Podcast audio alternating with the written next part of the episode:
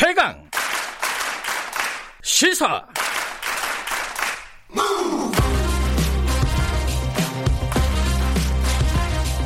지금 여러분께서는 김경래 기자의 최강 시사를 듣고 계십니다. 네, 그 일본 쪽에 그 크루즈선 안에 있는 즉 감염자까지 포함하면은 일본 쪽의 확진자가 400명이 넘었습니다.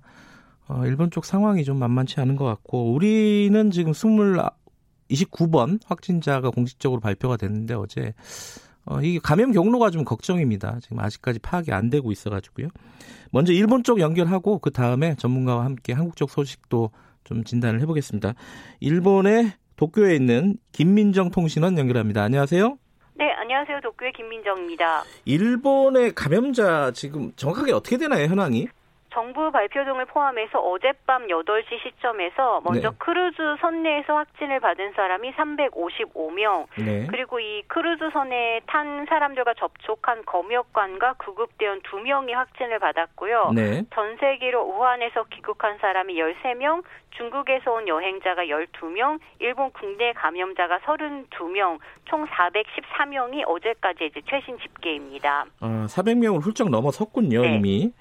근데 이 중에 좀, 어, 위독한 중증 환자들이 좀 있습니까? 어떻습니까, 상황이? 네, 이제 니혼 TV 보도로 어제 네. 크루즈선에서 무려 어제만 70명이 확정을 확진을 받았는데 네. 전체적으로 이제 크루즈선에서 나온 사람들 중에서는 18명이 지금 위독한 상황인데요. 아하. 네, 크루즈선에 탄 사람들 중 환자들, 이제 확진자들을 모두 병원으로 옮기고 있는데 지금 도쿄랑 요코하마에는 좀 병실이 부족하기 때문에 네. 일부는 어제 후쿠시마 현에 있는 병원으로 옮겨졌습니다. 네. 아베 총리는 어제가 되어서야 미리 확산을 막아야 한다면서 전문가를 모아서 회의를 열고 이 감염 증상이 있는 사람이 의료기관에서 진찰을 받기 위한 최소한의 기준이 필요하다고 주장을 했는데 지금은 일단 이제 중국에 다녀온 사람, 발열 증상이 있는 사람이 아니면 검사를 받을 수가 없기 때문에 어 이제 증상이 있어도 검사 자체를 받지 못하는 사람들이 있습니다. 네. 오늘 중요한 예산위원회가 열리는데요. 야당은 코로나 바이러스에 관련해서 아베 총리에 대한 책임 을 물을 방침이라고 합니다.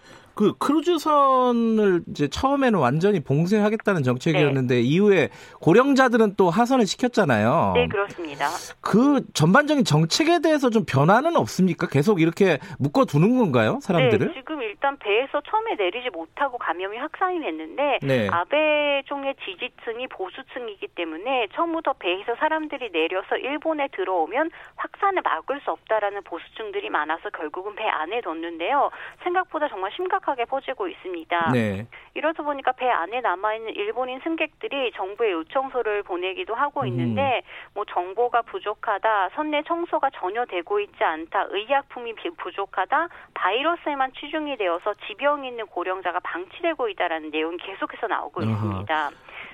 그 일본 승객들이 뭐 일본하고 소통이 잘 될 테니까요. 그나마 외국인 승객들보다는. 네. 그러니까 이렇게 불만을 얘기하고 있는데 일본 정부는 거기에 대한 대답을 명확하게 안 하고 있는 거네요, 지금. 일단 정보가 전혀 없고 이 배 이 안에 있는 사람들도 하루에 300명씩밖에 검사를 하고 있지 못하기 때문에 네. 전원을 검사하고 있지 못하고 만일에 이 사람들이 배 3,700여 명이 처음 도착했을 때 내린다고 하더라도 일단 우한에서 전 세계를 타고 온 사람들도 수용을 할 곳이 없었는데 아하. 3,700여 명 자체를 수용할 곳을 일본 정부가 찾지 못한 것으로 보이고 있습니다. 예. 지금 그 우리 정부도 어 한국인 승객들이 원할 경우에는 어 우리 정 우리 어 대한민국으로 좀 이렇게 모실 수 있는 그런 방안을 강구하고 있다고 하는데 네. 미국이나 이렇게 다른 나라들도 그렇게 지금 진행이 되고 있다면서요? 그렇습니다. 미국 국적자가 약 380여 명 중에서 이제 40명이 확진을 받아서 이 40명은 일본 국내 병원으로 이미 옮겨졌고요. 네. 나머지는 어젯밤에 하네단 공항에 갔고 오늘 새벽 4시에 이제 전세 미국 전세기를 타고 아까 좀 전에 NHK 뉴스를 보면 6시 반에 미국 비행기 두 대가 이제 미국을 향해서 출발을 했습니다. 음. 그 우리 승선자는 한국인 승선자는 14명이라고 들었습니다. 네. 이 사람들은 다 국내로 어, 오는 걸 원하고 있는 건가요? 어떻습니까? 아직은 거기까지는 파악이 되지 않았는데요. 음. 일단 승객이 9명, 승무원이 5명, 이제 한국 국적자가 14명인데 네. 이 중에 승객 1명과 승무원 2명만 한국 국내에 연고가 있고 네. 나머지는 뭐 일본 또는 해외에 살고 있다고 합니다. 네. 우리 정부가 이제 일본이 19일부터 이제 순차적으로 하선 하선을 시키기 때문에 그때부터 우리 정부도 이제 음성 판매자 판정자에 대해서는 하선을 시킬 계획 이라고 하는데 네. 아직 이 14명 중에서 몇 명이 정확하게 한국에 가겠다고 했는지는 음. 파악이 되지 않고 있습니다. 어쨌든 지금까지 확진자 중에는 한국인은 없는 걸로 지금 알려지고 있는 거죠? 네, 그렇습니다. 그런데 지금 일본 쪽 분위기가 심상치 않을 것 같아요. 왜냐하면 지금 400명이 확진자가 넘었다는 건 중국 이외 지역엔 처음이잖아요. 그렇습니다. 지금 어디서 누가 어떻게 걸렸는지를 전혀 모르기 때문에 그냥 다들 불안에 떨고 있을 뿐입니다. 아, 그 여론이 상당히 안 좋겠어요. 네, 며칠 전만 하더라도 아베 내각 총사임이라는 그 이제 해시태그가 트위터에서 굉장히. 화제가 됐고요. 네. 지금 신문의 댓글만 봐도 이제 와서 전문가 이란이 너무 늦다. 공무원들도 아베 정권에게 진실을 말할 용기를 가져라. 음. 미리 대책을 세운다니 이미 확산된 데 대한 반성부터 하라라는 등의 글을 정말 쉽게 찾아볼 수가 있고요. 아베 내각 지지율도 당연히 하락을 하고 있는데 네. 지지 통신을 보면 2월 6일 9일 조사로 지지한다가 1.8포인트 하락해서 38.6%, 음. 지지하지 않는다는 2.8포인트 상승해서 39.8%로 나타났는데 뭐 지지하지 않는다가 지지한다보다 높게 나타난 것이 정말 1년 반 만에 나타난 아. 것이고요. 예. 또 니혼 TV 조사가 오늘 발표가 되었는데 지지한다가 5포인트 하락해서 47%였습니다. 음. 또이 코로나 19 대책을 평가한다가 52%, 평가 평가하지 않는다가 52%, 평가한다가 36%로 네. 평가하지 않는다가 훨씬 높았습니다. 알겠습니다. 일본 쪽 소식 좀 들어 들어봤습니다. 고맙습니다. 네, 감사합니다. 일본 도쿄의 김민정 통신, 통신 원이었고요. 바로 어, 우리 쪽 전문가 좀 연결해 보겠습니다. 차의과대학 예방의학과의 전병률 교수님 연결되어 있습니다. 안녕하세요. 네, 전병률입니다. 안녕하세요. 아, 교수님 이게 지금 좀 전에 일본 쪽 연결을 해봤는데 네. 혹시 일본은 왜 이렇게 문제가 심각해졌는지 일본이 뭐 네. 그냥 어, 보통 생각하기에는 이런 방역이나 재난이나 여기에 굉장히 선진국이지 않습니까? 네. 왜 이렇게 됐다고 보세요? 아마도 이제 초기에 네. 그 전 세기로 우한 그 일본 교민들 모시고 올 때만 해도 상당히 그 선도적으로 잘 진행했다고 판단을 했는데 네. 크루즈선 환자들이 집단적으로 발생되면서 아마 어, 그쪽으로 너무 저 의식을 하다 보니까. 미처 일본 그 본토의 그 자국민들 발생에 대한 관심이 좀 적어진 것이 아닌가. 아, 예. 그리고 또 그, 그 거기도 이제 중국 관광객들이 많은데요. 네. 그분들과 접촉했던 분들 중에서 이제 한, 환자가 한두 번 생기면서 음흠. 그 확산되는 그런 분위기를 미처 초, 초기에 네. 어, 제대로 그 감지 못하고 네. 대응하지 못했던 것이 현재와 같이 홋카이도부터 오키나와까지 전역에 음. 걸쳐서 환자가 발생하는 양상을 초래하지 않았나 생각이 듭니다. 알겠습니다. 우리나라 얘기도 좀 해보겠습니다. 그 네. 29번 확진자가 어제 나왔는데 이게 28번 나온 지 엿새 만이에요. 그래서 좀 소강 상태였는데 아 또 나왔구나 이렇게 약간 어제 좀 놀랬습니다. 근데 이 확진자는 어디서 감염이 됐는지 모른다. 이게 가능한 얘기인가요? 지금 상황에서 어떻습니까? 네, 뭐 왜냐면 지금 원래 우리 그 이 외국에서 들어오는 감염병은 예. 초기에는 이제 공항에서 해외 그 유입 자들을 통해서 확인이 되고 또 그 접촉자들을 중심으로 생기지만 네. 또 미처 그 입국 과정에서 확인되지 않았던 사람들 중에서 지역 사회 내에서 이제 거주하면서 생활하면서 어 전혀 불특정 다수에게 이 질병을 일으키는 그 바이러스를 감염시킬 수가 있죠. 네. 그러다 보면 그것이 시간이 지나면서 계속 확산이 되고 그러면서 이제 감기 같은 증상으로 이제 의료기관을 방문하면서 이렇게 우연하게 발견하는 경우도 이제 생기기 시작할 겁니다. 아, 이게, 그러니까 보통 말하는 좀 쉬운 말로 이게 국내 방역망이 뚫렸다 이렇게 표현해도 되는 겁니까? 어떻게 보세요? 어, 뭐 방역망이 뚫렸다라는 표현보다는 네. 시간이 지나면서 그 이 접촉자들이 많아지면서 네. 그 이런 환자들이 발생하는 것은 하나의 그 과정이다. 또그 발견된 환자들을 어떻게 보면 이번처럼 아주 신속하게 대응하는 것은 네. 우리나라 의료기관들이 네. 메르스 경험에 의해서 의심 환자들을 조기에 색출할 수 있는 그런 능력을 다 키운 결과가 아닌가 네. 그렇게 생각을 합니다.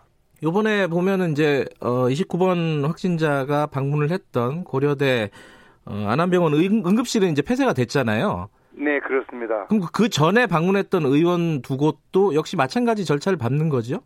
그렇죠. 왜냐하면 그 의원을 또 방문했을 당시에 네. 의료진과 또 함께 그 진료 공간에서 또 그 이 환자와 접촉했던 사람들이 있을 겁니다. 네. 그런 분들을 다 이제 그 조사해서 네. 그분들을 격리하는 것은 물론이거니와 그 해당 기관에 있어서의 그 이런 저 방역 활동을 하기 위해서는 네. 일정 기간 폐쇄 조치를 하는 것이 적절한 조치인 것 같습니다. 그런데 이게 어 29번 확진자가 어디서 감염이 됐는지 이게 밝혀져야지 네. 좀 안심이 되는 상황 아닌가요?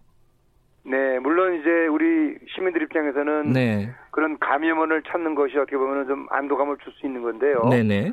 어, 사실 지금 이 29번 환자의 역학조사 과정을 들어보면은 네. 아무래도 이제 연세가 있는 분이고 그래서 네. 본인이 이런 생활했던 것들에 대한 기억력이 좀 떨어지는 것 같다는 얘기를 제가 들었습니다. 아하. 예, 그래서 그런 부분들이 앞으로 이 29번 환자의 역학 조사 과정에서 좀더 어, 정확하게 좀 이 조사가 이루어져야 될 부분이라고 생각을 합니다. 네.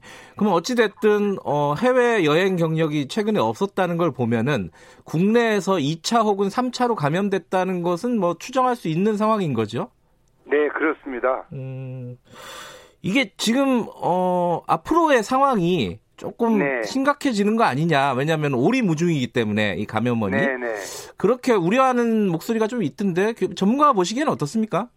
네, 뭐 앞으로 이제 그 이런 환자분들이 이제 하나둘 발생하기 시작할 텐데요. 아, 그러니까 자연스러운 그런... 현상이라고 는 일단은. 네, 그렇습니다. 예, 예. 그래서 죄송합니다. 예. 이런 부분들을 대응하기 위해서 네.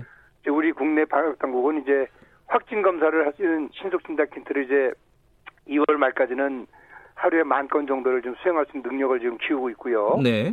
그리고 또 의료기관에서 의료진의 판단에 따라서 그 해외 여행과 무관하게 네. 검사를 할 수 있는 그런 그 지침을 다 마련을 했죠. 네. 그래서 또 조기에 진료를 하고 또 조기에 격리하는 그런 조치들이 이제 계속해서 좀잘 음. 이루어질 것으로 생각을 합니다. 이번 29번 환자 같은 경우에는 뭐 감기 증상이나 이런 게 아니라 심장 질환으로 진료를 받으러 갔다는 거예요. 네, 그렇습니다. 그러면은 이런 사람들도 이제 어, 조사, 검사를 해야 되는 건가요? 어때요?